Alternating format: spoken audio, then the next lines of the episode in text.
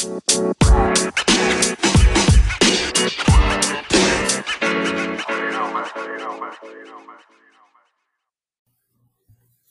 everybody, welcome back to the uh, Sandy Leon Fancast. I'm Justin Lada. This is Willie Hood, and this is uh, breaking news. We're gonna we're gonna dive in for about an hour on the Cleveland Guardians uh, signing catcher Sandy Leon to a minor league deal, bringing him home. Willie, are you excited about the return of the league leader in catcher's interference?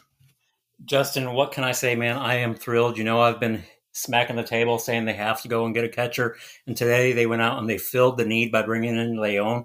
You know, I saw on Twitter, so it has to be legit, that he was inducted into the Hall of Fame after a two for four performance at Fenway against the Yankees. Like, dude, I'm thrilled that the Yankees or that the Guardians were able to get him away from a team like the Yankees and the Dodgers, all these big spending clubs. And here we have Sandy Leon. I mean, I can't believe that they made this deal. I'm super excited, Justin, man. I, I don't know what you've been thinking about it. Yeah, I mean, I saw those catchers fly off the board this this winter. You know, Manny Pina and uh, Pedro Severino and, and, Elias Diaz got a, a contract extension with the, the, the, Rockies. I didn't want those guys. I thought Sandy Leon's the guy they got to bring back because um, he's really going to limit all the extra base hits the pitchers give up because you can't get a double or a home run when it's catcher's interference. You know, you can only take first base. So that's going to really cut down on the number of extra base hits they allow, which which should be a real big benefit for the pitching staff. So, you know, there's definitely going to need that. There's teams that they used to call base cloggers. Well, Leon is that on the opposite side. He clogs the bases. And, you know, if the pitcher gives up a hit, it's going to be a ground ball. They can throw it in the infield, hope for a double play, and get outs that way. I mean, it might actually exactly. save pitches. We may get like Plesac and Civale and Bieber out of an inning in just five or six pitches. You know what? It's kind of like when Bob Wickman used to balk the guy on second to third base intentionally so he couldn't steal signs. This is the same thing. You know, you just you're just knocking him down to first base uh, on catcher's interference so you can get a ground ball double play and get two outs with like three pitches. It, it's it's common sense. It's very economical, and you know they want to they want to save Bieber's arm. They want to save Civale's arm. I think it makes perfect sense. This is uh, this this is state of the art, ahead of the game. They are outthinking everyone with this signing. This this is this is 4D chess. Everybody else is playing checkers, and the Guardians are playing 4D chess by signing Sandy Leon. Okay, well that's all the time we have today. Thank you for listening to the the Sandy Leon fan cast. Now, okay, I think we've gone a bit long enough.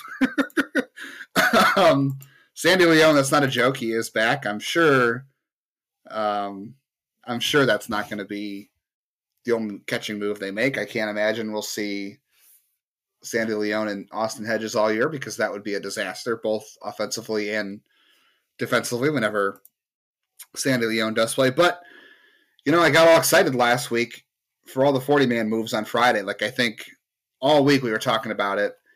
And it took, like, what? The deadline was 6 o'clock Friday, right?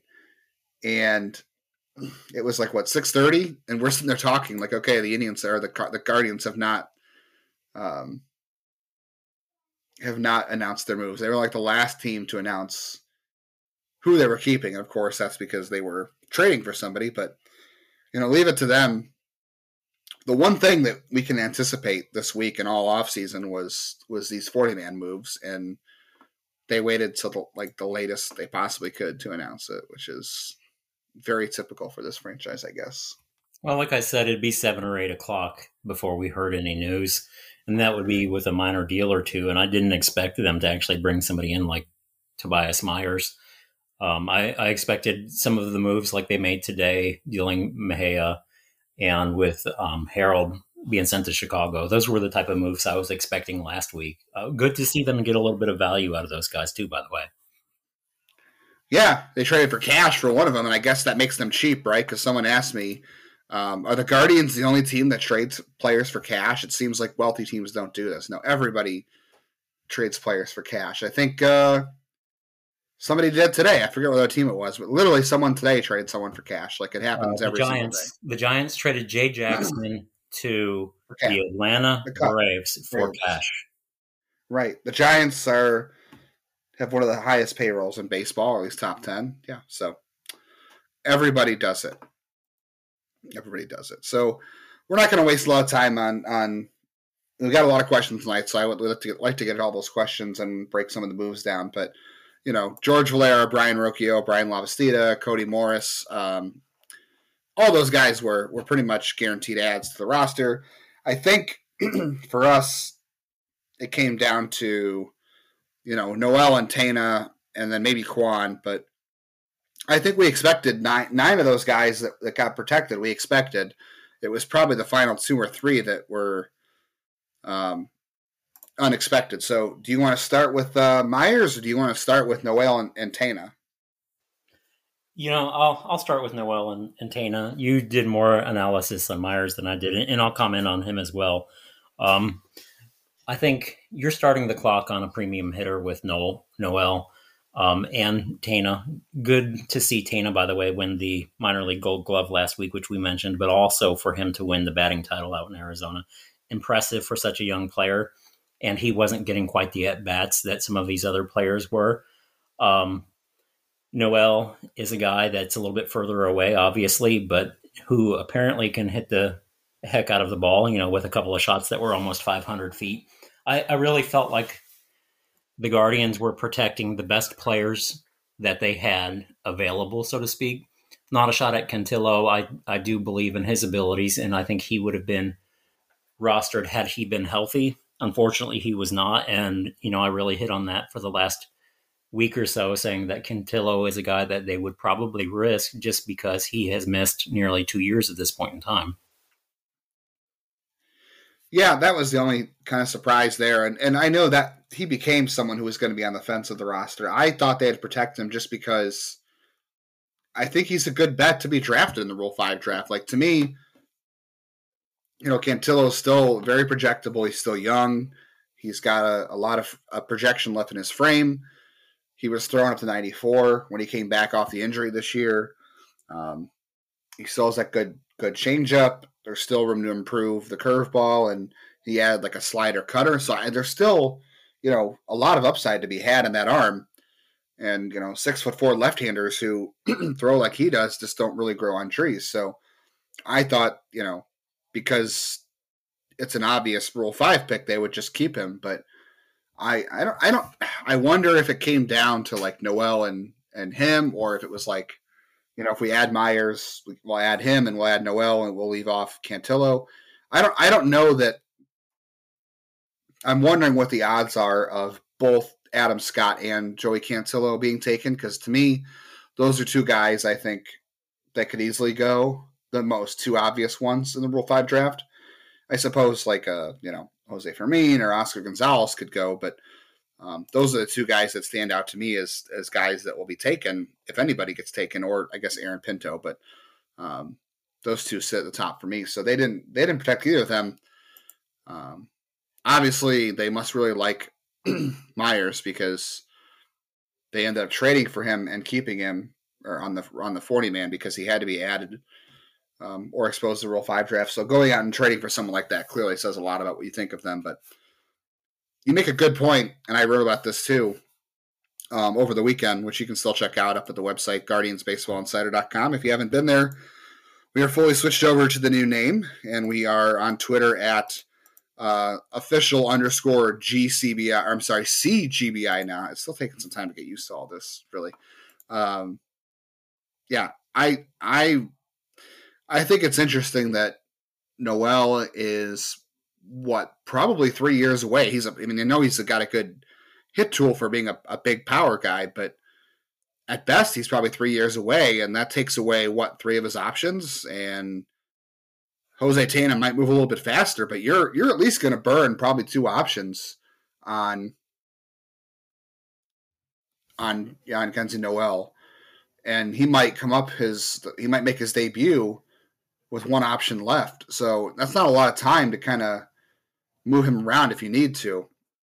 That's why I thought it was so interesting they added him, and I didn't think they would. But you know, they obviously weren't going to risk it. They added the talent they they they liked, and it also sets them up for trades the rest of the of the winter. Whenever they're allowed to make trades, they can make trades up until next week until excuse me they you know run into the lockout whenever that happens. You know, if they didn't roster these guys like Tena and Noel, um, they they could trade him, but it wouldn't have been very advantageous because the team they were trading him to couldn't protect them. So if the if the Guardians kept them now on the on the forty man roster, they can still trade them to other teams, and they can other team can protect them, and you can get more back. So I think to me that's I kind of think is the setup here is the more guys you add um, that you maybe want to trade, the more valuable they are because you know they can't really trade Oscar Gonzalez or Joey Cantillo for much right now because the other team can't protect him. So I think that played a lot into it. And, and I don't think either of those two have immense trade value. To be honest with you, I know Oscar Gonzalez hit 31 home runs last year. It's impressive. I know he's 23 years old, and I also know that he's kind of like a tree out in the outfield.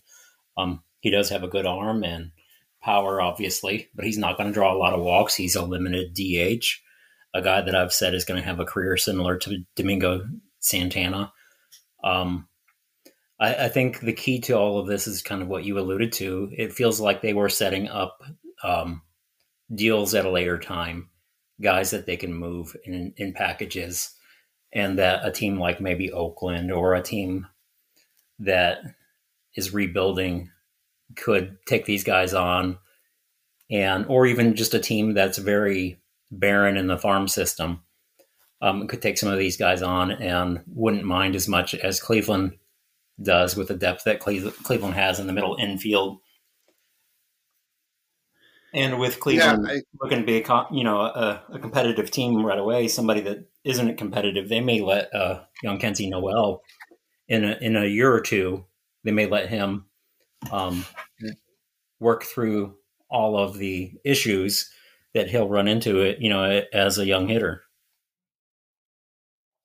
I mean, they don't really have a ton of first base prospects. I know some people think he can play third, and you know he's fine third base for now, but he's going to keep growing, and he already lacks the quickness there that's going to be required long term. So, excuse me, he is not going to play third base long term, which is why I didn't. geez, why I didn't think he was going to be able to be taken in the Rule Five draft. But um, yeah, they don't really have a lot of first base prospects on the roster. I mean, they have pretty much refused to move Nolan Jones over there. Bobby Bradley looks like he's going to have you know, full run at first base unless they make some other kind of move at this point. The other guy in the system is is um, you know Joe Naranjo, who was one of the youngest players at High A this year and had his struggle. So I mean, Junior Sanquintin. Uh, I'm trying to think who else plays first base. Really, that's really about it. So. Yeah, I mean those guys and those guys really are are either not prospects; they're far away. So yeah. I mean, it makes sense not to take the risk to lose him, but yeah, like I said, just the fact that you're starting the, the, the time clock on him as far as options are concerned, like okay, he's not going to be part of your team next year. That's one option down. Uh, it, it would take a lot of things to go right for him to be on the roster in 2023, but I'm thinking more 2024, and that's his last option year. I have no idea what about Jose Tena because um, there's so many middle infielders to sort through maybe he gets traded. I don't know. Maybe that's why they added him because then they can go out and trade him. But like you and I talked about before, I think that the apex of his trade value is is probably next summer. It's not now. I feel like if you, I mean, I know he, he's probably built some value this year, but I feel like next year he'd have more value because he starts the year at Akron, and if he has a great year at Akron, that's only going to boost his his value. And I'd hate to see him do it now, but if they can make a move where they can add somebody to the major league roster and, and condense some of these spots, they absolutely should do it. But um, even, I like I said, I even if Tena comes in and, and has a averageish season next year, I think you're still looking at a guy with a lot of value just because of his performance at level. Um, being so young for double, he's going to be 21. Yeah, exactly. He'll be two, three years younger than league average. A lot of teams would look at that, and as Longenhagen pointed out, there's a lot of teams who are becoming similar minded to Cleveland in, in their development and their trade paths. Um, I, I, think there would be a lot of teams that would value that age for level, including Cleveland, and that's part of the reason you know they've acquired players in the past age for level. I would say that, like, yeah, Tena is a prime trade candidate. Him or Richie Palacios, depending on how they want to play things. Like Palacios, to me, is probably just an outfielder at this point because of all the other middle, middle infield depth they have. That you're better off just playing him in the outfield because you have that's one way to kind of clear some of these spots up. But um, the funny thing is, I don't I don't think Noel is a trade like a trade asset right now because um, he's just he is just far away and they don't really have any other first base prospects. So if you're going to go ahead and add him, you're hoping that he is like you know a long term middle of the order first baseman going forward. I don't think you add him to trade him because it's not like you have a lot else in the system like him. So if you felt like he was potentially going to get drafted and you really like his future, I don't see why you would add him just to trade him at this point, unless you go out and you find somebody in a trade that's a long term answer, or you know, like a Matt Olson, I guess. But I still don't see that that happening as much yeah, as I unless, enjoy that. Unless you feel like that's going to be a long term piece that you're bringing in, and you felt like you were pretty close on a deal. Um, you yeah. feel like there's something that can get you through, uh, or or rather that you can get through at a later point in time, because we we both have said the the trade market and the position player market has barely gotten established yet. You look and see the Giants making a signing and rumored to make a couple of signings this week, and pitching market has really been established, but the market for hitters has not. And the trade market, other than Tucker Barnhart, okay, I guess Cleveland probably got hundred thousand dollars today for Harold Ramirez. Um, and I may be being generous on that, but you know, other than that, there's not been any sizable trades or no, you know, really impact bats or anything like that to come off of, other than if you can call Manny Pina uh, an impact bat, which he's not. You know, other than that, there's not really been any position players to come off of the market yet. Well, that's because everyone's waiting to see what the shortstops do, probably, and that's going to wind up being a an after the CBA. I don't know what. Uh, supposedly, one of them might sign before the CBA expires just to get it done, but we'll see. Um, but yeah, so Tena's added, Noel's added. We both thought that Tana was going to be added at the by the end, and then we were both kind of on the fence with Noel. You thought he might get taken, and I thought they wouldn't add him, and I wasn't really that worried, but they decided to go that way. And then Myers, like I mentioned just before, to to go out and, and when you're facing a situation like they were, what Cleveland was with all these players. I mean, they added 11 players, and he was one of them, but they had obviously a bunch more we just talked about that they didn't add. but to go out and trade for somebody else's player that needed to be added, I think that clearly says how they feel about Myers. And um, I definitely. I, I could, to, I'm, I'm going to plug your piece since you didn't, but check out Justin's piece on Twitter and the piece that he has on the site today because it's a good breakdown. Justin and I actually talked about Myers a little bit afterwards um, I think you like his change up a little bit less than me, and I'm just average on the change. I like his control a little bit better than you do, basically because I'm a numbers oriented guy. I look at the command control and I look at the look at the strikeout and walk rates. Um, but you and I both really like his curveball. You think he's a maybe a setup man. I think he could potentially be a fifth starter. Um, I'll go with a starter upside for now, uh, and hope that he is at, at least a setup man. I mean, I, I, think he can start. I think he has enough pitches to start right now, and he's um, athletic enough to repeat his delivery, and he um, he does have enough control. I mean, I, I, to me, I think the control is just average, and the command's fringe average. I think he he still has some room to improve there, and I think Cleveland will get him there. There was some issue with uh, um, some irregularities in his plant foot, so I think Cleveland can get him there.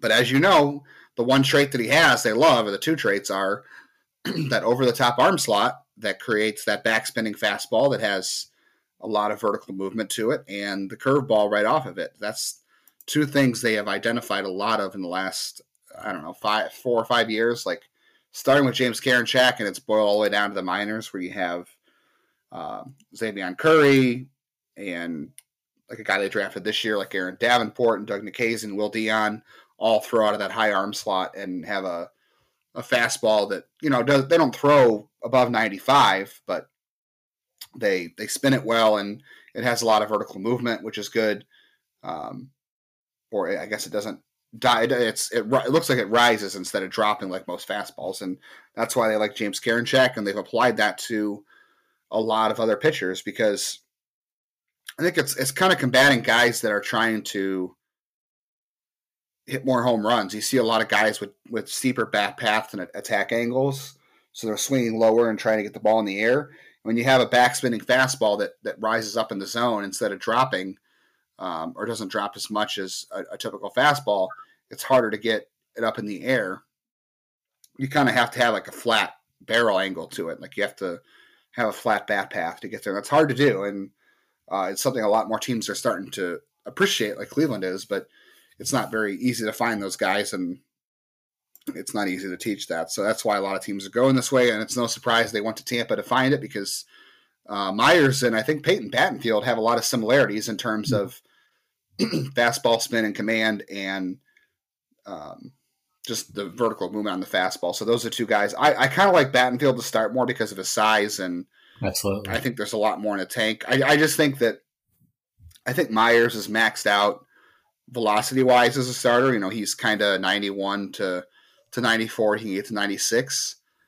But I think in the bullpen, you can easily see him getting, you know, to anywhere from 93 to 98 with that fastball. And think of think of the how much better that fastball is going to play with a couple extra miles an hour in short stints. And you're going to add that to the curveball because I think the curveball needs more velocity to be a little bit tighter. Um, but I mean, he, ha- he has the arsenal. I, I like the cutter. I think the cutter has a lot of good traits. The changeup has has some room to grow. I think really. I mean, even if you think it's better than I do, I still think even then, if you give it a higher grade, I still think he has a has room to make it better. So yeah, he could he could be a back of the rotation type starter with all that. But I think that what because of how the pitching depth is in the system, is he going to be more valuable as like your you know your eighth? Because think about it. Okay, Eli Morgan is your first guy up from the uh, Columbus this year, and then you've got you've got Battenfield and Pilkington and Cody Morris and Logan T. Allen and Xzavion Curry. Maybe yeah, and say well yeah I think he's going to be an Akron, but because Myers is on the roster, he'd be the next guy. So you might have you might have a whole rotation in Columbus. You can call up at any time.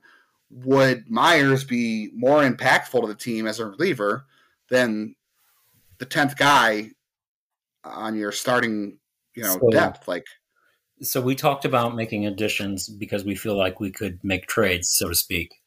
Um, what if they brought in more starting pitching depth? And this is something that they clearly sought at the trade deadline, bringing in Battenfield and um, and Pilkington, now bringing in Myers. Obviously, they've focused on bringing in high level starting pitching depth. Clearly, they need it because of the uh, injuries. And by the way, I think we forgot Eli Morgan. Um, yeah. Which is easy to do, but that's kind of the point of what I'm saying is you have so many guys, some of them which are very similar in, in action and delivery and you know, when you have this amount of depth, are you creating more opportunities for a trade later on? So, what if you bring in a Tobias Myers because you feel like you can trade, or that you can put together a package of starting pitcher or a, a package including a starting pitcher and maybe a young shortstop or a, an outfielder or something like that? And yes, Cleveland does have some outfielders on their roster that they can trade, Steven Kwan and Richie Palacios. Um, but I think that what they have done is really given themselves a number of options with starting pitching depth, with the shortstop depth that they have. This team is really focused on creating options. And I think a lot of it has to do with the ability to trade later on.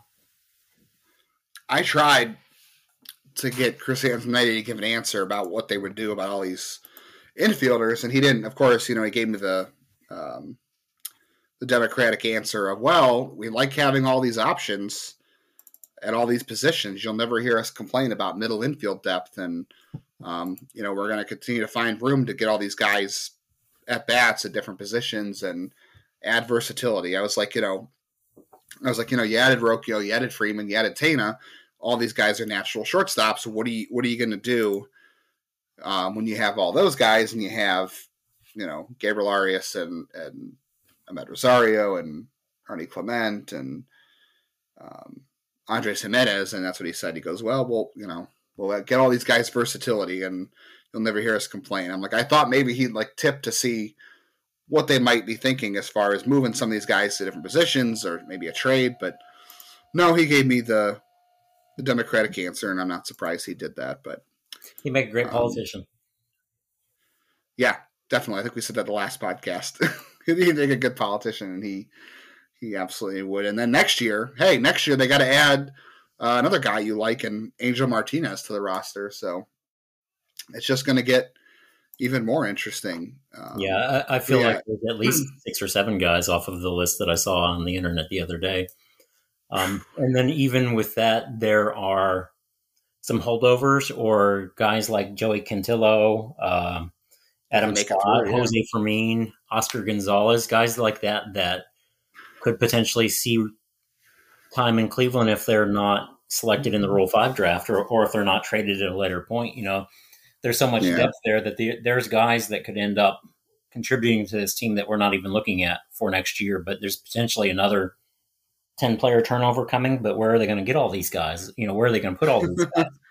Uh, you you can't. Nobody has any idea. No. Um, I mean, for the record, I don't. I, I I've kind of cool. I thought for sure Oscar Gonzalez is somebody that would get taken, and maybe he still should. But I kind of, I kind of feel like he won't because, you know, teams were still trying to figure out who they're going to add a week ago, right? They were still working through that, so nobody wanted to sign Gonzalez, and um, That was part You know, of it. to- If, if you add yeah, they a don't want to muddy the waters. Yeah, if you add the DH to the NL um, after the lockout is concluded, maybe he has value, and and a lot of it depends on when the Rule Five draft actually takes place. Does it still take place in December? Maybe. Um, does it take at some point. after a lockout? Possibly. Is it canceled altogether? I hope so. Um, maybe that's No, the Rule Five draft is fun. Don't say that. I know it's not good. You don't lose I, players. I'm Come on, being it's fun. selfish, Justin. I don't want to lose Joey Cantillo, and I don't want to lose Adam Scott. Man, I mean that's what it really comes Yeah. down to. And you know, I like I- I, mean. I do like Fermin too. I, I don't think Gonzalez is going to go just because, look, a week ago, anybody could have signed him for, for a minor league deal for nothing. They would have had no stipulations. They could have signed him. They could have invited him to spring training, and that would have been it. They wouldn't have had to worry about keeping him in the majors all year. If they had the opportunity to do that, why didn't they? You know, why would they? Why would they go out and take him in, a- in a Rule Five draft and have to have all these roster stipulations on him?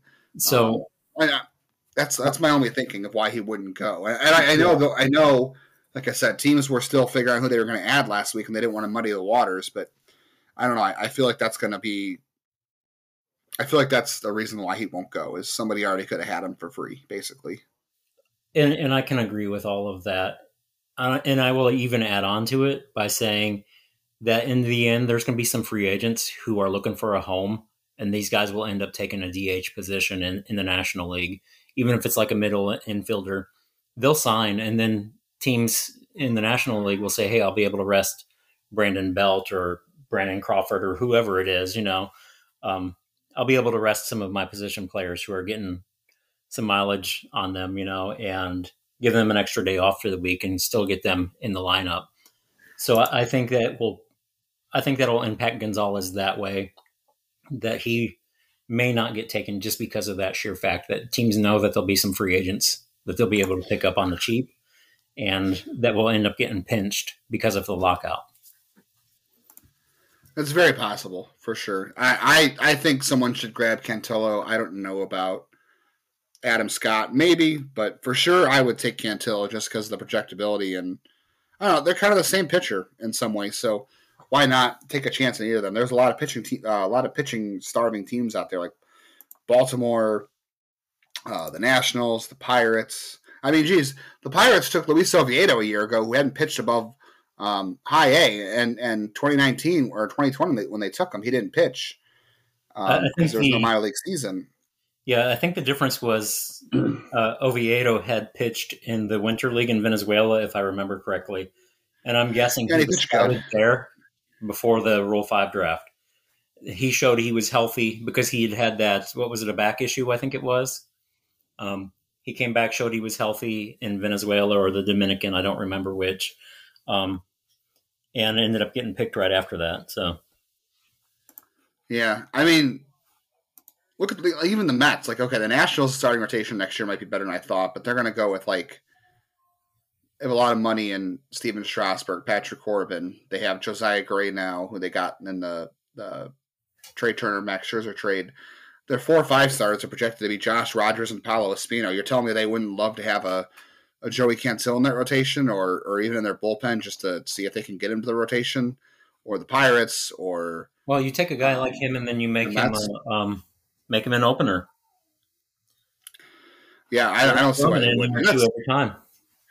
And that's kind of why I thought maybe they they traded for Myers because you know Cantillo obviously didn't get a chance to pitch in 2020, then he didn't get to pitch this year because of the injury, and Myers has had more time on the mound recently, and they obviously like him. So I wonder if maybe that was like protection, like okay, if we lose Cantillo or Scott, we have Myers on the roster as protection. He's a guy we like, and he's kind of more of a known quantity right now because he's had more health recently. So maybe that factored into it. But I, I think so. I think it's um, what have you done for me lately? And they saw what Myers has and what Myers can be. I mean, he's only 23, and there's still some upside there.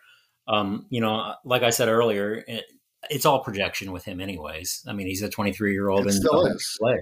He's still developing. It, it's it's not as if he's shown and you know that's one thing i like to remind people when when i say a guy has 55 control or 60 control that's not where he's at currently that's where he could end up at based off of the numbers right. that he's been posting you know um, that's also a reason a team could take a joey cantillo like you said washington i mean if i was them and their system is deplorable um, i would take multiple picks and try to fill out some pitching that way. And I would take a risk of running a guy like a Cantillo out there in the bullpen or even an Adam Scott. You know, it, it depends on who's on the board, obviously. I know they're picking fifth, so they'll, they'll have their choices, some premium guys. Generally, you'll see a lot of left-handers taken in the in the Rule Five draft. You'll see middle infielders that can be utility players. You'll see a lot of pitching. Usually, you see pitching with 95 and above in velocity and then you'll see left-handers, which you don't see that kind of velocity from um, very often. But Cantillo, exactly. Cantillo has the upside of being a, maybe a mid to back rotation starter, depending on his development, and he's barely been seen for two years, so it's hard to say who or what he ultimately becomes and how much he fills out that frame and how he adjusts to the new arm swing um, there's a lot, a, a, lot of variables, and I think that's why Cleveland was a lot more willing to risk losing a Cantillo over bringing in a, a more known commodity uh, in Myers. And like I said, they obviously like Myers too, and I, I think he's a good addition to the roster. Um, all right, we spent about a half hour on on Sandy Leon and the Rule Five guys. Anybody? Three hours to go. Three and a half hours to go. We got to go four hours. I hope you uh, don't like sleeping and you can work on three hours of sleep tomorrow. Um, are there any guys? yeah, well, good thing it's a it's a short week. Uh, any anybody any surprises for you on who they let go of? Because I know there were some people who were like, you know, why did Mercado and Zimmer survive the cuts? And I thought, you know, I would have probably hung on to Daniel Johnson because he has an option, but obviously they didn't. Um, yeah, I wonder if I feel like there's more value with him moving him now instead of later um, because as I've been saying to you and Jared in, in the in our direct messages, that I felt like they were going to pull off a few minor trades in the next few days. Um, Johnson is one I think could could get traded. I also think that some people are looking to looking at him and thinking that you know he's still a top ten prospect. He is not. Um, he got exposed somewhat last year. I think he, there was a game against the White Sox where he struck out on three changeups in a row. Um, that was one of the His defense wasn't great. Yeah, exactly. He's not. He's never really capitalized on the tools that he has. Um, he could still be a major league ball player, probably a platoon guy if if anything. Uh, but there's there's speed, there's a strong arm there, there's some tools there to work with. He's also 25, 26 years old, and the clock is running out on him. He has one option, and that's what gives him value. But later on, I can easily cut a Mercado or I can trade a Mercado for cash or whatever, you know. Um, I won't feel bad if he's designated for assignment. I won't feel bad if Bradley Zimmer is non tendered at a later time. Um, That's what I was thinking with all this is that they added 11 guys and they cut seven to get to, they just to get to 40. And it's like, you know, there's still a lot of offseason left, even if the, the lockout throws a wrench into a lot of it, which again really pisses me off because this should have been a a super fun offseason for the team. But you have to have guys if you if you have that many players and you're 40 at this point, you have to have guys you're comfortable trying to pass through waivers and, and outright them off the roster. If you you know add, add so like an Oscar Mercado or a Zimmer or you know a Yu Chang or Ernie Clement, um, those are guys. Sam Hentges, you know, guys guys that you can you feel that you can potentially move for you know upgrade, upgrade. or prospect or, or do something with them you know um, as right. I said, I, don't be surprised. Last week I said, don't be surprised if they keep a player or two that you think to yourself, why did they make the team? Or that's an easy cut. And, and you know, and one guy that I used as an example was Alex Young. He was an easy cut uh, to right. be the first guy off the roster. yeah, and Justin Garza, they use that spot too because it's like, okay, yeah, he was serviceable, but not a guy you're really going to be devastated to lose because of the options and his his age and everything. So those are like you know if they they should add an outfielder to this 40 man roster, a major league outfielder, whether it's a free agent or a trade, and that could be Oscar Mercado or Bradley Zimmer's spot. You know they could make the, the addition there and say, okay, you're going to take this spot on the roster. You have to have guys. I mean, yes, could they have just gone ahead and, and cut Mercado and Zimmer and been like, okay, see ya, and just have 38 spots? Yeah, they could have done that, sure, but I think you give yourself a little bit of uh, wiggle room and um, a fallback plan. You know what? And they have no, there's no guarantee you're going to get a deal done and add somebody, so you don't want to leave yourself shortchanged. So well, even if, if I see think, if I see your roster is Myles Straw and that's your outfield, and yeah, I'm I taking am, advantage. I am. Let's let's yeah, let's say I'm the Seattle Mariners, random team. I'm the Seattle Mariners, and you're saying, hey, we want to we want an outfielder. Kyle Lewis, Jarred Kelenic, or you're telegraphing whatever. your moves, right? Yeah, Taylor Trammell or whatever. Um, I'm like, I'm like, you're gonna have to pay out the nose for him. You know, I want Zach Plesac, I want Brayan Rocchio. You know, let's let's let's talk a deal, but you're gonna have to pay a premium for them because I know how bad you need them, and everybody else in the league would too. Right. It's playing chess. That's where the playing chess comes in. Not Sandy Leon, but Oscar Mercado or, or whatever. that's where the chess comes in. So, yeah, those that's why those guys have really hung on to roster spots for now. It doesn't mean because they'll be here next year. I mean, they might, but um, you know, there's a lot of moving parts and pieces and a lot of games to play as far as how to build a roster, what needs to be done to make things go your way. And on in that vein, I wanted to really bring up this article on Fangraphs by Eric Longenhagen today um, you know, he just went through all the all the forty man roster ads throughout the league, and he uh, on Cleveland had this to say. Um, you know, turned over about twenty percent of their forty man roster uh, due to inactivity caused by a tight fisted owner. So, you know, I think he's saying the Dolans they could have maybe they could have made more trades. Maybe they could have added a major league player for some of these these prospects instead of adding the forty uh, and add add payroll. They supposedly say they're going to do it, but they didn't do it. But I don't know if if they had enough time to make these deals. I will say Chris Anthony said this was the one of the most active weeks they've had trade talk wise in quite some time. So maybe they were having more conversations and things didn't get done, and you know there's still nine days to do it. But and, and um, he alluded to that even coming out of the general managers meetings. I think it was uh, the first part of November after the World Series. He, he had said it had been one of the most active conversations that they'd had. That's why I'm hopeful that they'll actually still get a few trades done. I think more likely to bring additions in through some subtraction off of the 40 man roster and also mm-hmm. through prospect depth. You know, when you see that you have guys that you have to look ahead and, and think we have this depth coming next year too. Um, part of the reason they added a guy in a trade like Peyton Battenfield who did not need to be rostered right away. Right, so they can kick that can down the road and still have an option for next year. Um, the other other thing Eric Longenhagen mentioned was a couple a couple things. He said um, their farm building strategy has kind of carried over to other organizations. What that what that means is the way Cleveland builds their system and the way they make trades and the way they value players um, is becoming very similar to other teams because of Cleveland's success. This is what you said, because which is more common and part of Cleveland's demonstrated success. So um, I know people are going to be listening to this saying, "Well, the team's terrible. They haven't made the playoffs since well, okay, 2020 they made the playoffs, but if you don't want to count that, whatever."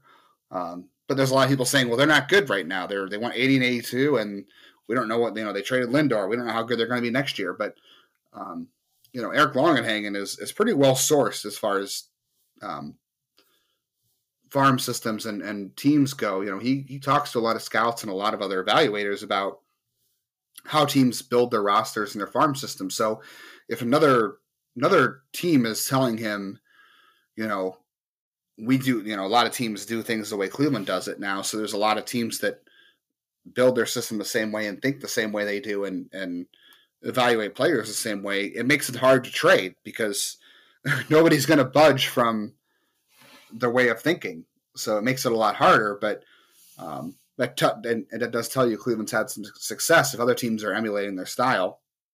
But the last part of it was this that I, I found interesting was um, purportedly stubborn, grinding style of, of uh, trade negotiations where basically t- uh, team Longenhagen said other other sources of his offered up unprompted that Cleveland's hard to trade with um, because they have to be dragged to the middle point of the deal, um, and they refuse to back off kind of what they look they're looking for. So it sounds like Cleveland is hard to trade with, and that is not the first time I've ever read that. I'm not surprised because they, you and I both agree, they very clearly know what they're looking for in a trade, and if they're not going to get it, they're not going to just give in and say, well. Okay, fine. We'll have it your way. No, it's going to be we we we like this in the trade, and if we don't get it, we're not going to bother taking less than what we think we should get. I mean, does it prevent them from making more trades? Probably, but I don't know. I I, I think it's why they've made trades like with uh, Mike Clevinger and expanding that deal to a nine-player deal. Of course, Cleveland sent off a, a guy like Greg Allen who you know has been through waivers and stuff since then, but they also included a prospect going back the other direction and brought in six players. I think that's part of the reason you know, that they expanded the deal because they wanted quality quantity. And that's kind of what Longenhagen is referring to is there's a lot more teams who are seeking quality quantity in trades rather than one superstar player and then a couple of fringe pieces in a, in a trade. They want several really good prospects. I don't want just your number one and then your 40 and 50 prospect. I want your number five. I want a 10 and I want your number 15. So you're, you may be what appears to be settling for less, but you're giving yourself a better floor of actually getting something in return. Yeah, and you're getting guys that you feel like you can develop, and even if they don't develop for you, you can lose them in a trade, other trades, and um, that's why you see I, Cleveland is not the only team that has a reputation for this because this is why you see so many teams make trades with each other so often. Like this is why uh, the Reds and the Tigers have made a lot of trades with, with each other over the years. I'm trying to think who else is a good example. The Mariners and the Rays have made a lot of trades with each other. Um, I don't know who else is, is a really good matchup, but Cleveland and San Diego, and Cleveland and Tampa Bay, they've all made trades with each other over the last several years a lot of times. That's because they clearly know what the other one's looking for. They know how to negotiate with each other. Obviously, it matters what you think the team can give you back. You're not going to just negotiate with a team that has something to offer just because you like them or have dealt with them in the past. But they clearly have some familiarity and, some level of comfort negotiating because they think similarly and they can understand where the other side's coming from. So that's why that's why you see a lot of teams like if you look at transactions and trades over the last five or so years, I will bet you you will find at least half the league is going to be teams that have traded with this with other team the same team three, Multiple four, times. five times. Yeah, yeah. It's just that's how it's it's becoming more more common if you match up in the way you Part think of it is relationship, things. right? So, but I did find it interesting that he said they're difficult to deal with, and um, I like that. You know, though. I didn't put. Yeah, I, I no, I agree. It makes sense. Why why would you back off your demands if you if you every team knows their own player the best, right? Nobody knows the player better than your own team. Some teams definitely teams definitely overvalue their players. I think um, Zach Buchanan at the Athletic had a really good article with um, an interview with the GM Mike Hazen of the Arizona Diamondbacks, and Mike Hazen is a Cleveland front office. Uh, he was an intern, or he was he he he worked for the Cleveland front office like a decade ago as a as some kind of assistant and he's the the GM or the president of baseball ops in Arizona, and he said, you know, our own. We're, we're always biased towards our own players. We always overvalue our, our own players. Every team does it. It's hard not to, and you try to eliminate that bias as best you can. So part of it is definitely that, but nobody no you don't nobody knows your players better than you do.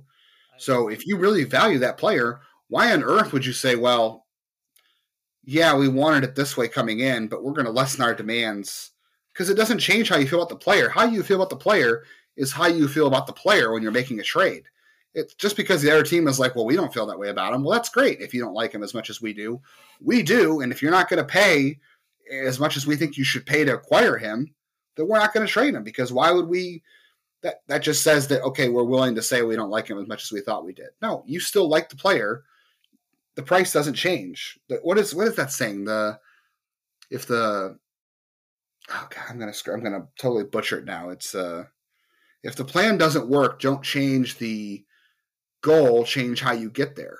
Well, you're not to change how you get there if you if you already know you want to get there. You just change how you get there, but you not, you don't change the fact that you want to get there. Does that make any sense at all? It does, and I think that's where you expand deals, um, where Cleveland expands deals to to extract that value that they feel that they have to have in every deal. That's why you see uh, Emmanuel Clase and Delino DeShields and cash coming back for Corey Kluber. He was a devalued piece. This is not an emotional trade. Um, when they make a trade like that, or they make any trade, they go by player valuations. And whatever value they put on those players, that's exactly what they're sticking to. You know, I know some people and thought Corey Kluber should have brought back a lot more. Um, he was also a guy that sub, I'm sorry, post 30 with a lot of innings on the arm and was an injury risk at that point in time. You know, um, I expected them to get back a little bit more than what they did, um, in all fairness, but I don't think that they're not going to run out and they're not going to trade the top three prospects in the organization because they have the need to acquire Bryan Reynolds or Jesse Winker or whoever it is, Matt Olson or even Sean Murphy, who I've mentioned as a trade target. Um, it's not going to be an emotional decision for them. They're going to stick with their evaluations. They're going to find ways to make things work. And if it doesn't work or it can't work, they're going to go to a, an alternate route and, you know, stick with stick with that. But they're going to stick with their valuations because that's what this organization does. And this is funny you brought up Clase. The Rangers did like a poll the other day, or they they put out a tweet that said, "Hey, um, who's your favorite Texas Ranger of all time?" You know, nobody said Corey Kluber. Nobody said Corey Kluber. I can't imagine their favorite that. Texas Ranger of all time. Weird. I, I, I think how many of them jerseys too. yeah, that, that's the Rangers' random jersey sighting is Corey Kluber. All right, so we talked about who got added. Interesting guys who didn't get added. Uh, we dug in on Tobias Myers a little bit. Um, the rest of the offseason, we don't really need to get into 2022, I guess, as much as I thought we did. But I will just say the guys next year, I don't think it's as bad next year. I mean, you might have to come back and, and circle back on guys like um, an Aaron Pinto or hopefully hopefully Aaron Bracho. Like Aaron Bracho was a guy last year. I, I literally wrote about this a year ago today because I checked it. And I said last year that Aaron Bracho was a guy who probably would be a no doubt ad, and he was so bad this year that he wasn't, and I don't think he'll get taken. So maybe next year you have to circle back, and hopefully Bracho is so good you have to add him or trade him or whatever. Um, you know, you could have Cantillo, you could have Scott, maybe Alex Planez, who um, was part of the same July 2 uh, international sign class, didn't quite have a great year. Maybe he's good enough where you have to add him next year. Um, next year, you also have to have Ethan Hankins and Peyton Battenfield, Nick Mikolajchak, Lenny Torres, Bo Naylor, Angel Martinez, Gabriel Rodriguez, and then some other guys that are interesting like uh, Mike Caprice, Will Brennan, Hunter Gaddis, Nick Enright, uh, Tim Herrin. Those are all guys that are up for up for rostering next year um, to you know different degrees. But this thing's not slowing down. A year from now, we're going to be having probably not as an intense a conversation, but you know, we're still going to have to have a conversation about this. You're actually uh, answering a question for me. So I got a question from Zane Stevens, and I'll go ahead and read it. Um, oh yeah, go, go. You you actually answered pretty well the question without even knowing what the questions was. Uh, who do you see being added next year, and are there any dark horse candidates that you're expecting a, a lot of growth or a bounce back from? So you already mentioned like Bracho, you mentioned um, and Ethan Hankins recovering from injury, um, and, and, you've talked about Nick Mikolajchak, somebody I, I, think could be up midseason. And, and what do you do with a guy like Nick Enright that could help the bullpen next year? But there's really is there roster room for him? This is going to be a continual right. problem for the next three years, four years. I, I mean Look, they just That's drafted.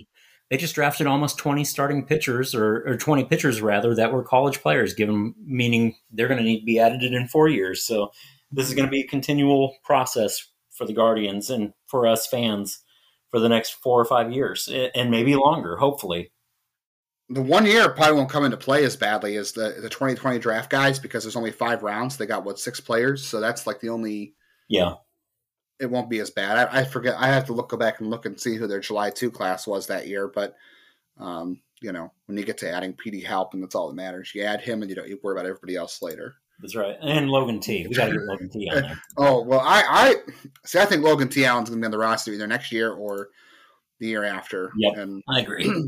yeah. So, uh, good question. Let's get to the questions then. You got one out of the way. Um, I definitely think Hankins could be a bounce back. Bo Naylor too. Like Bo Naylor if Bo Naylor had to be out of the roster this year, I kind of wonder if they would have done it, but he didn't, and we'll see what happens next year.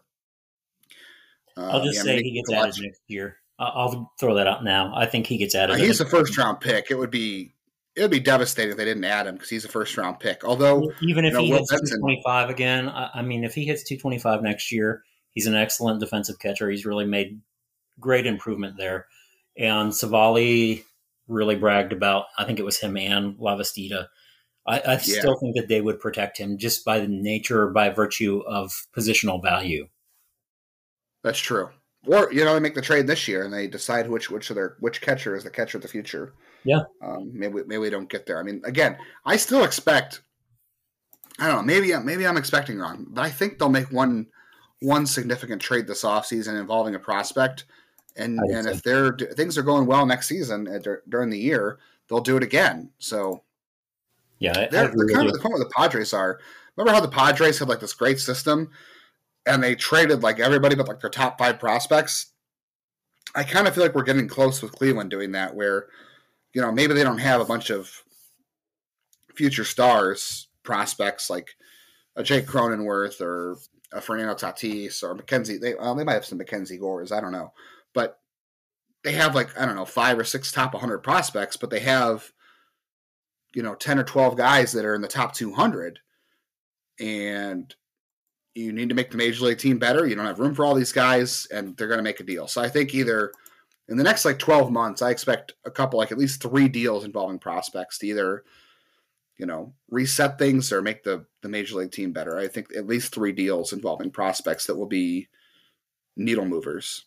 I, I think they'll bring in at least two bats this offseason one will be a bigger name one will be a solid player. I say a solid player, I mean an Ian Happ or somebody who can catch who's not necessarily an all star caliber catcher of Sean Murphy or or whoever. Um, maybe that's a first baseman instead. I don't know. You know, maybe that's Luke Voit. Um, but I, I think mm-hmm. they'll go for a. I, I think they'll bring in a couple of bats. I think they'll look for free agency to bring in another upgrade to the lineup as well. I'm looking for two or three o- offensive upgrades. Um, obviously, you know, both you and I think that they'll bring in a, a Blake Shaw or a Brian Blake Shaw. just combine them. It's two pitchers now. It's not. They're going to consolidate and just bring in Blake Shaw. They're going to consolidate them. That could be pretty good. New guy.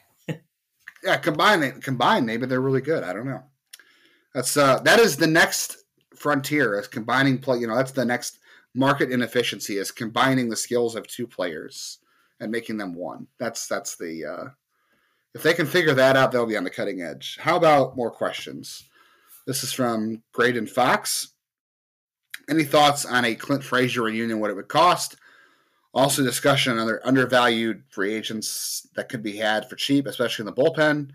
I would like to see Clint Frazier come back. I'm, I'm first of all, I feel bad for Clint Frazier, the human, because you know he had this concussion. Now he's got vertigo. He's been dealing with all kinds of um, after effects this concussion. I feel terrible for him as a person because I know it's not just it's not just affecting him on on the baseball field. It's it's affecting his life. I mean, uh, he's he's talked multiple times about how he just hasn't been able to function normally at, at times because, um, you know, the vertigo and, and the concussions are so bad. I feel bad for him, but if he's able to play next year and you feel like he's going to be healthy, I would love to take a chance on him.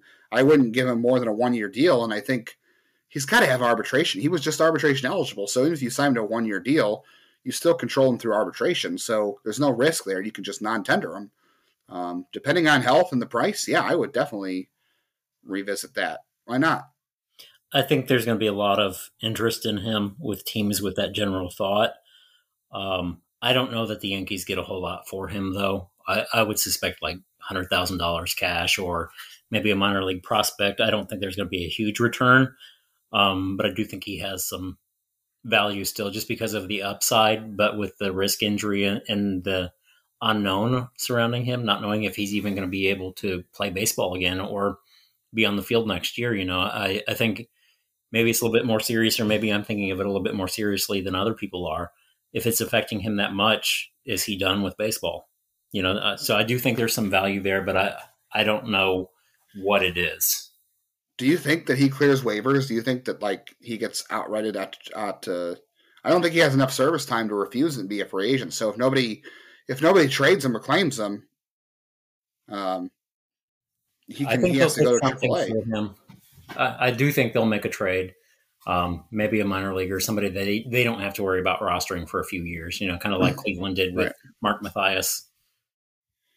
Junior Caminero. Well, people are upset about that. People love Junior Caminero. I mean, he's, we didn't even talk about that. Big swing. Um, I'm, I'm okay with trading. They're, they're yeah. trading a, a bat four or five years away for a pitcher that's six months away, you know? Yeah, I'm okay with that because look, a te- teenage power hitters in the DSL, man, that's a as, as fun as Caminero could be. That's a big re- a big risk. You know, you, you, know he could easily not get past high A. We've seen that before, so um, super fun. But how about any other under what he says undervalued bats on the market? I don't know. I mean, offense is always coming at a premium. I'm not sure who out there is undervalued. Like I'm thinking like Joc Pederson, but I feel like he had such a good postseason that he might climb up um, the board.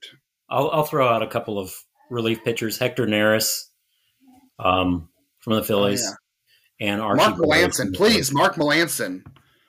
Yeah, Mark Melancon would be one. Um, and, and Archie Bradley, the former closer for the Diamondbacks. Um, he walks a lot of guys. He also strikes out a lot of guys. Somebody Cleveland has had interest in in the past. He would be an interesting addition. I don't think he's going to require a huge contract. I would think Mark Melancon's going to go to a team that's going to give him a shot to be the closer because he's always been the closer and he's he's been very effective over the last several years. Um, but you know what Mark Melancon does? He has that high arm slot and he throws a cutter and he throws that fastball. It's only 92, but it spins and he has a good breaking ball. Like I don't know, he kind of fits with that. That, was kind of the, the, thinking behind Blake Parker last year. And look, Blake Parker had a good impact on Trevor Stephan. He taught him the splitter. Um, bring in Mark Melancon and and let him teach some guys this year. I like David Robertson. I liked him last year. Uh, the Tampa Bay Rays grabbed him as he got healthy coming back from the Olympics. So I think they'll make at least one or two deals with the minor league arm. I don't know. I, I think Melancon gets a major league contract. And this team is not really known for signing free agent relievers to major league contracts. They're more likely to do it on a minor league deal. So I don't know. Does Sean Doolittle Doolittle still interest anybody? Collin McHugh. Um, yeah, I'm not sure. There's there's some names out there for sure. How about how about the fun questions, Willie from Jeff, our buddy Jeff Ellis wants to know why didn't Cleveland trade for Christian Yelich? I mean, clearly you could have gotten Christian Yelich for J.C. Mejia and Harold Ramirez. They could have packaged them together. Very very disappointing on Cleveland's and not getting yeah, an all-star outfielder for two guys they just DFA'd. Yeah, I mean, even throw in a Scott Moss. They could have they could have got him for Scott Moss straight up. I mean, you and I both That's know true. that. Even yeah. Alex Young, I, I, think Alex Young could have brought Yelich, Yelich back. I I don't know what this front office is thinking. I mean, he still has options remaining too, and he's left-handed. There's a premium on left-handed pitching right now, and the Brewers could really use that. He'd probably play up in the National League since you know they get to play against or they get to pitch against pitchers. So for now, you know, yeah. yeah. That's fun. I know Jeff's going to get those questions on Locked On Guardians. I feel bad for him. Um, we haven't got any of those questions yet, thankfully. Um, our buddy Hiram wants to know if we're okay with going with Kwan and Palacio starting the outfield to begin the year. I think you and I both know that neither of them will start the year in the outfield to start April because that's not what Cleveland does. But if they were up by June, I'd be all for it, no matter which one it is, or maybe even May. Yeah, I mean, I really think one or the one or the other could end up in a trade, and right. I view I view Palacios as he's an outfielder as long as he's on his on this team, but his greatest value is at second base for another team. Um, you know, if you're a team devoid of a good second baseman, maybe Cleveland makes that deal and, and sends Palacios that way. Yeah, neither of them will be up in April. I suspect one could be traded, but at some point you'll see one of them next year in Cleveland. I'm not sure when, but uh, one of them. But it won't be April because that's not what Cleveland does. It never, never will. Uh, are you willing to trade with part with Aaron Civale in the trade for a major deal? I mean, yeah, I don't know if Civale is going to get you a major a major deal. Like he's a nice pitcher. I think they're more likely to deal Plesac, but I don't know how much how much value he has. But yeah, in the right deal, you could definitely trade anybody, right? Absolutely, and you know, like you said, I think it's more likely that they trade Plesac. Um, with him, I think you would be still looking at a package, or you know, depending on who you're trying to acquire, you may be bringing in a player or two back. Um, but I think it's more likely it's Plesac than Civale. Right.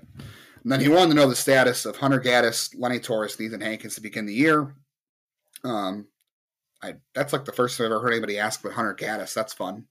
Uh, he Hunter, Hunter Gaddis could be in the Akron rotation next year. Lenny Torres should be in the Lake County rotation, and I think Ethan Hankins he's on track to be healthy to start the year. And I would say he'll come to Lake County to start the year and hopefully he'll get he'll be healthy enough to pitch his way to Akron. Is, is my guess. Yeah, I think I think they'll take their time with him. There's no need to rush him back. Um, I think he ends up finishing the year in Akron. Hopefully, yeah. If things go well, he'll be in Akron. Uh, our buddy Kevin Sheen asked if Palacios more of a second base or an outfield at this point. Does that depend on roster construction?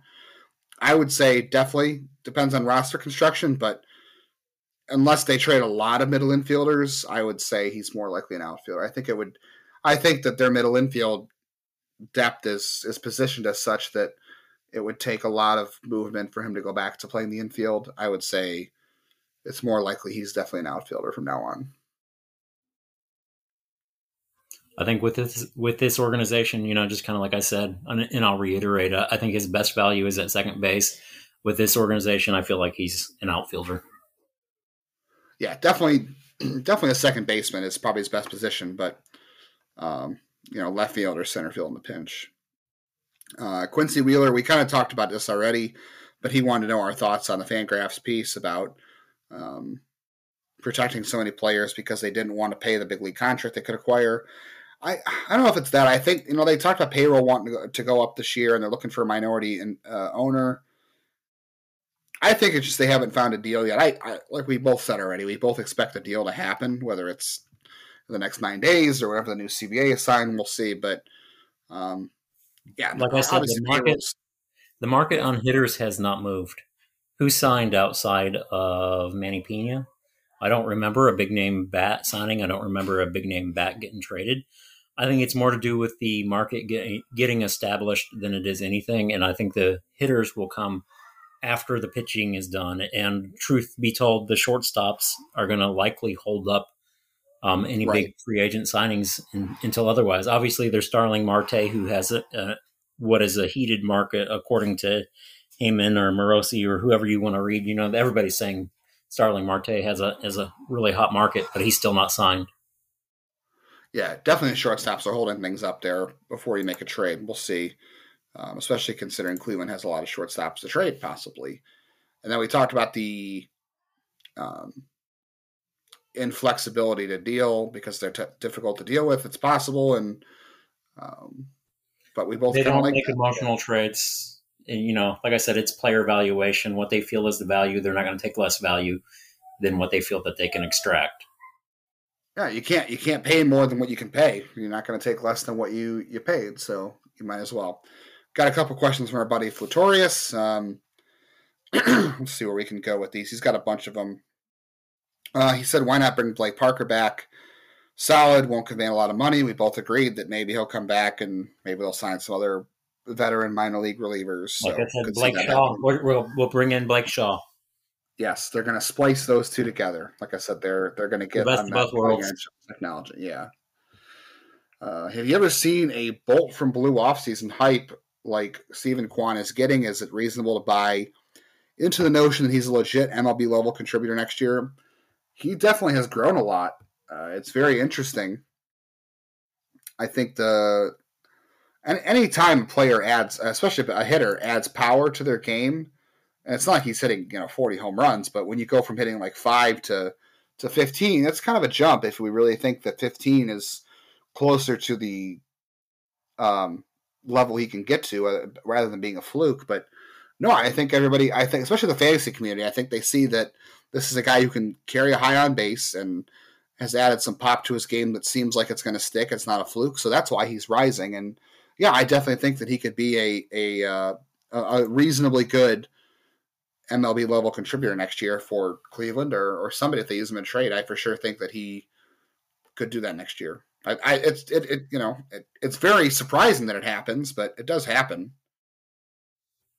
Yeah, I agree. I think he's a good player. I think he's going to be possible your maybe your third best outfielder, but a guy that's going to get on base. I think 12 to 15 home runs is what you'd expect, and you're going to get stolen bases from him. He's going to play sound defense and uh, doesn't strike out. He's going to take a lot of pitches and he's going to work pitch counts. Um, something that you love want. That. Yeah, teams love that. Uh, wants to know our take on Josh Naylor. He was starting to put things together for the injury, or where does he fit in the roster? Um, are the tools there? Love the spark. Where's the development? I don't know. I don't know. What do you think? I've, I've kind of forgot about Josh Naylor and all this, to be honest. Like all this talk about the roster and adding prospects to the, the 40, I kind of forgot Josh Naylor was there and he's got to play somewhere. I, I just don't know how, how that leg is going to respond coming back next year. I mean, working in the medical field like I do and, and having worked in trauma uh, and seeing people make these sort of recoveries, I think he's probably limited. Um, probably limited to first base going forward. I don't expect him to be out in the outfield. And to be honest with you, they'll probably tell him to to shed some weight to put less stress on that leg. Um, theoretically, the leg is going to be stronger, but you know they always say the bones graft back stronger. Um, but when you have plates and screws and all of that going on too, there's some other dynamics there to think about. Um, would he risk another sort of gruesome injury or another sort of lower body injury because of a misstep in the outfield, running into a tarp in the outfield, running into the wall, things like that. I think he would be sa- safer at first base. So I think his defensive positioning is going to be limited in the future.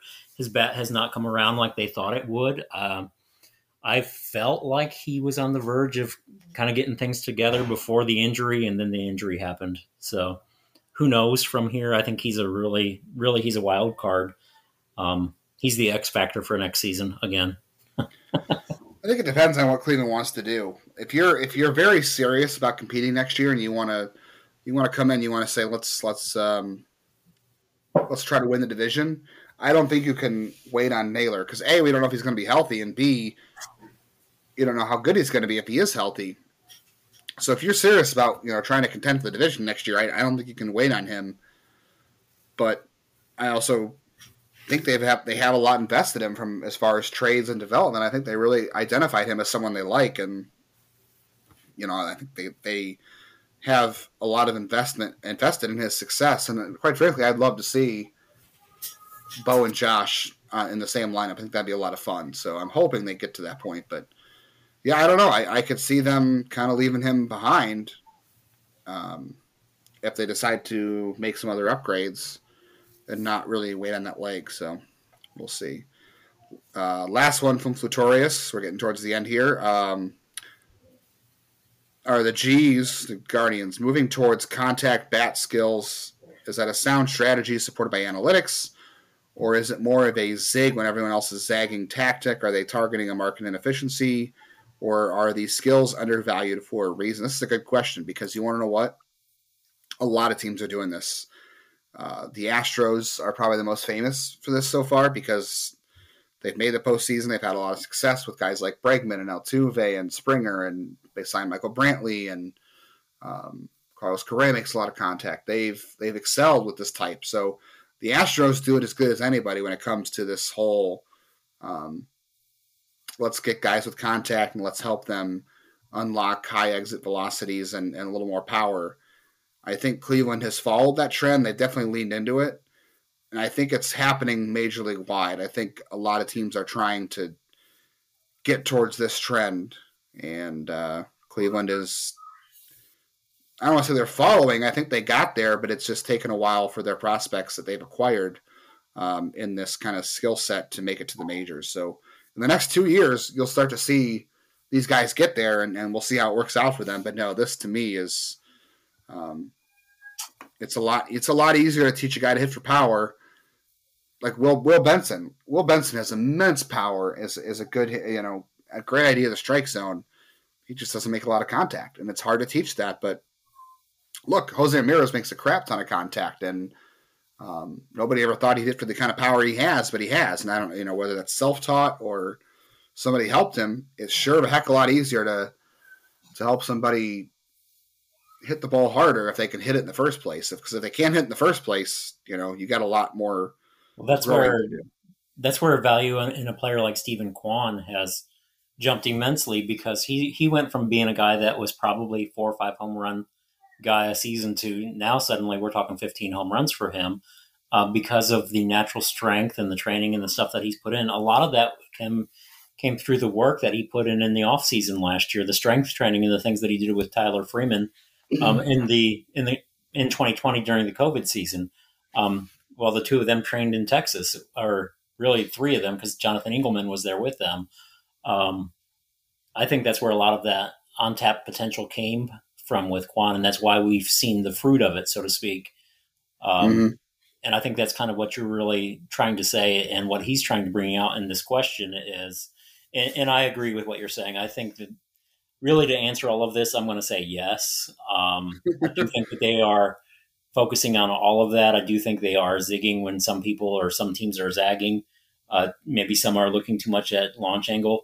Look at the guys that Cleveland has drafted in recent years, the position players that they've drafted, guys that they've acquired in trades, and most of them are on base guys that you hope you can get a little bit more out of with the bat, a little bit more pop up from. But most of them have that bat to ball skill already and a, and a great awareness of the strike zone. And let me tell you, if you're still listening, sound smart with your friends. Nobody teaches launch angle. That's not a thing you teach. It's a, a result. Launch angle is a result. It's not a it's not a strategy. The strategy is the attack angle. It's how you get to the launch angle. It's how you get to having optimal level of lift in your swing to get the ball in the air. That's called attack angle, and you you kind of build your swing as best it fits you as a as a player, as your body can move to try to maximize your strength. So launch angle is the result of a strategy. It is not the strategy. So if you hear anybody saying, well, they're they're trying to, you know, they're trying to do launch angle, they're trying to um, you know they're getting caught up in launch angle. That's that's a that's a result. It's not a strategy. So sound smart with your friends. How about the last one here? Michael Mahoney, of all the 40 man additions, uh, who do you guys see as the likeliest trade candidate? I was surprised they didn't make one more trade before Friday's deadline. Well, we both kind of said what Jose Tena strikes me as a candidate, even though I, I again, I think his apex is next year. Um, Kwan so, and Palacios, one of those two guys. Maybe I think too much, Justin, but I think with the possibilities of trading a starting pitcher, um, you bring in depth, you bring in guys who are several years behind because you have several guys that are going to be going into the same free agent time frame or frame, uh, same free agent window, so to speak, with Shane Bieber, Cal Quantrill, Aaron Civale, and Zach Plesac. They're all within a year of each other. Cleveland can't have four guys walk at once, but you can trade one guy now, bring in an outfielder, help the team, and bring back a young pitcher possibly that you can develop into another member of the rotation. Hence, you bring in a Tobias Myers, or you bring in Connor Pilkington or Peyton Battenfield. You draft a, a Tanner Burns, a Logan T. Allen. Um, you know, you bring in a Doug Nikhazy, Tommy Mace.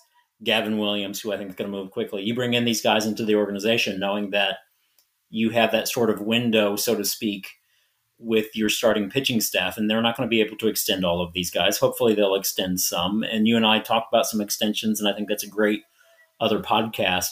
I think right now, possibly Zach Plesac is is a trade candidate, and I think Jose Tena uh, among the shortstops.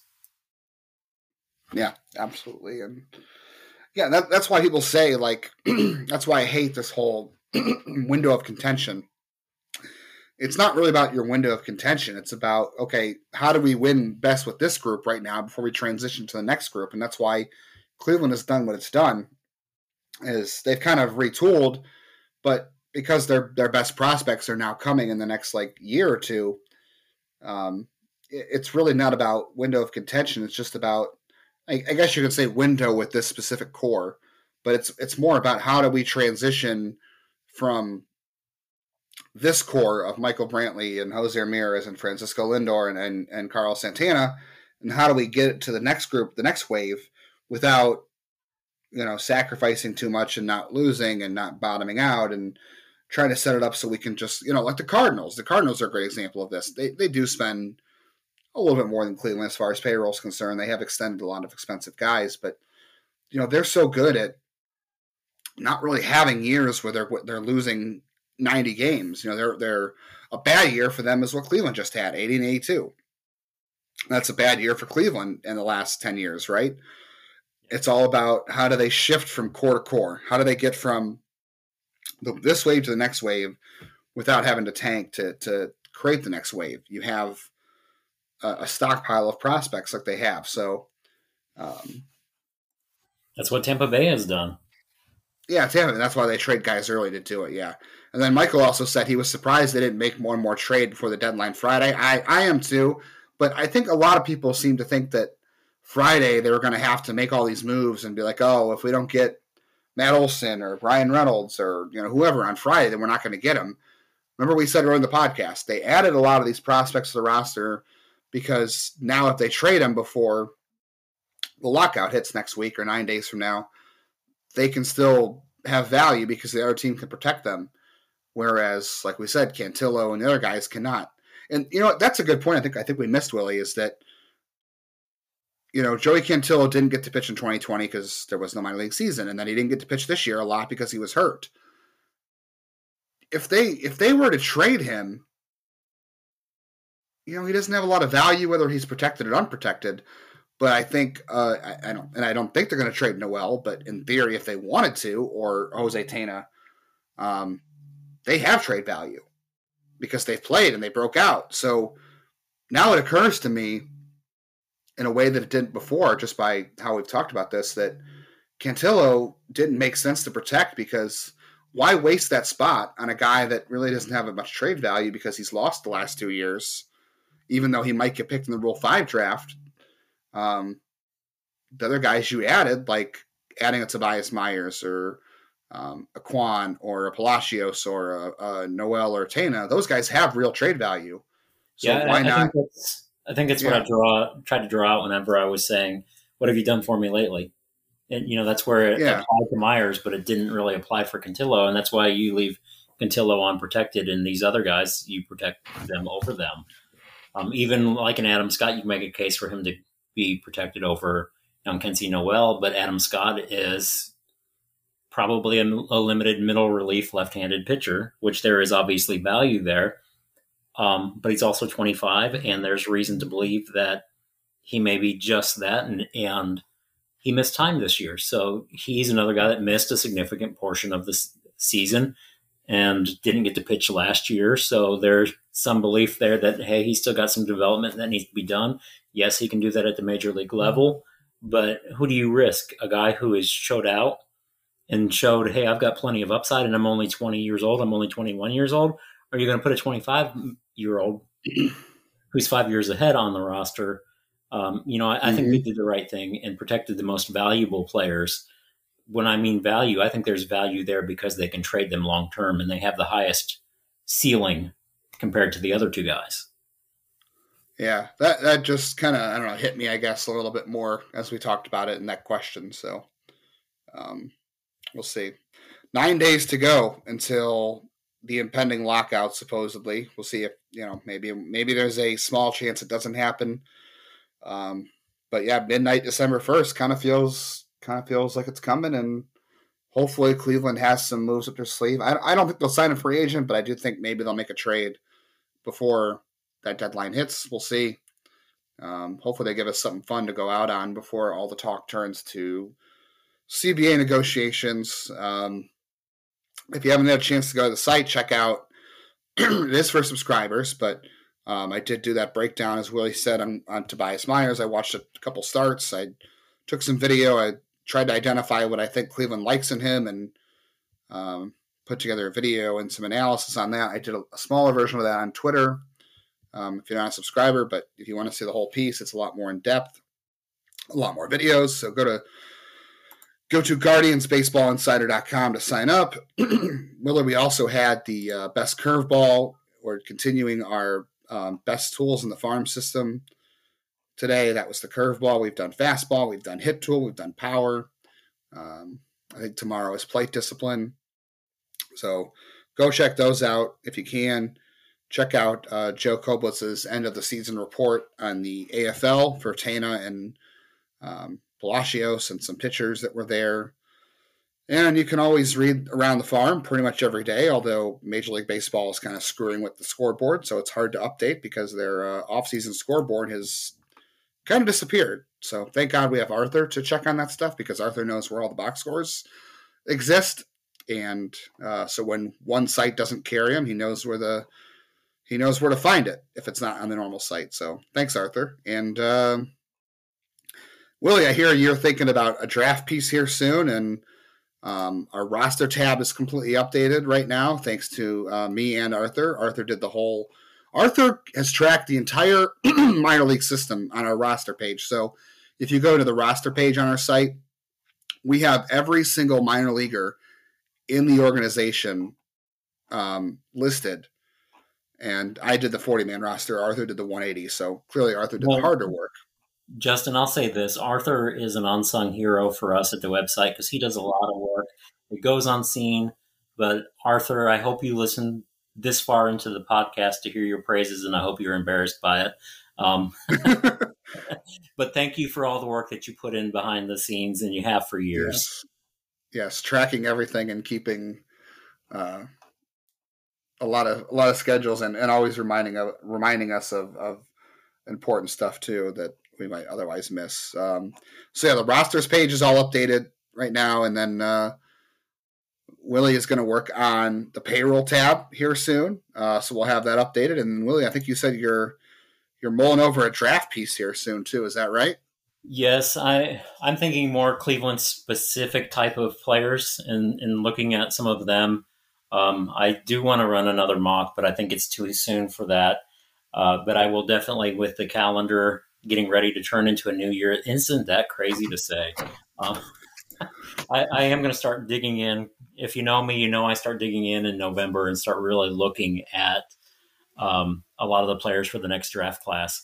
This is an exciting class. Cleveland will have uh, a comp pick, assuming that they stay with the same um, the same style that they've gone with in the last years. Even with a new CBA coming in, I expect a, a comp pick next year. Uh, so having that first round pick in the mid teens, and then all of a sudden they'll have a pick maybe in the 30s, upper 30s or, or low 40s, uh, going to give them a lot of draft pool to play with. And, you know, I think with a deep class, this organization will be able to capitalize upon that we'll have a lot of exciting talent to to be talking about next summer whenever the draft occurs. But uh, I will be throwing some stuff out next month, probably during the lockout. And then I know you and I have also discussed doing some podcasts on each um, minor league affiliate too, and uh, going over some of the players that we think are going to be at each level. Um, there's going to be some content rolling out, even though winter is about to onset upon all of us. Yeah, trust me, there's not going to be a lack of content. As we showed, what in, in, the COVID shutdown, how many podcasts did we have on anything? We talked, we did a lot of podcasts, so it won't be hurting for content. And I still think the season gets played in full. We might just have a boring. It might be a very boring December and January as far as um, new news is going on, but we'll have content. So, um, it's been almost an hour and a half. I thought we'd keep it to about an hour, but you know, as we always do, we'll let we go over. So, um, really appreciate our listeners. We appreciate the questions. Um, I know Mark Leffel, one of our subscribers and our, our loyal listeners and readers, um, and follows on Twitter, had a, a follow up question to Jeff Ellis's uh, joke question. He was like, "Hey, Hoinsey, instead of trading Mejia and Ramirez in separate deals, why didn't they package them for uh, Christian Yelich?" So I love that. That's hilarious. Definitely, uh, definitely gets it. Um, so yeah, thanks for the questions. Thanks for listening. Thanks for reading. Uh, you can follow Willie on Twitter at W I L L H O O 99. You can follow me at jail underscore baseball. Um, if you're listening this far and you're not following, I'm really confused, but we'd love to have you follow us and, and talk baseball anytime. Um, yeah, Willie, thanks for joining me, and I'm sure we'll be back next week. Hopefully, next week's podcast, we're not talking about a pending doom. Hopefully, we're talking about a trade and um, some progress on a CBA. Otherwise, you know, it'll be it might be the eve of impending doom the next time we talk. Absolutely. Sounds good, Justin. All right, everybody, thanks for listening, and we'll catch you again next week.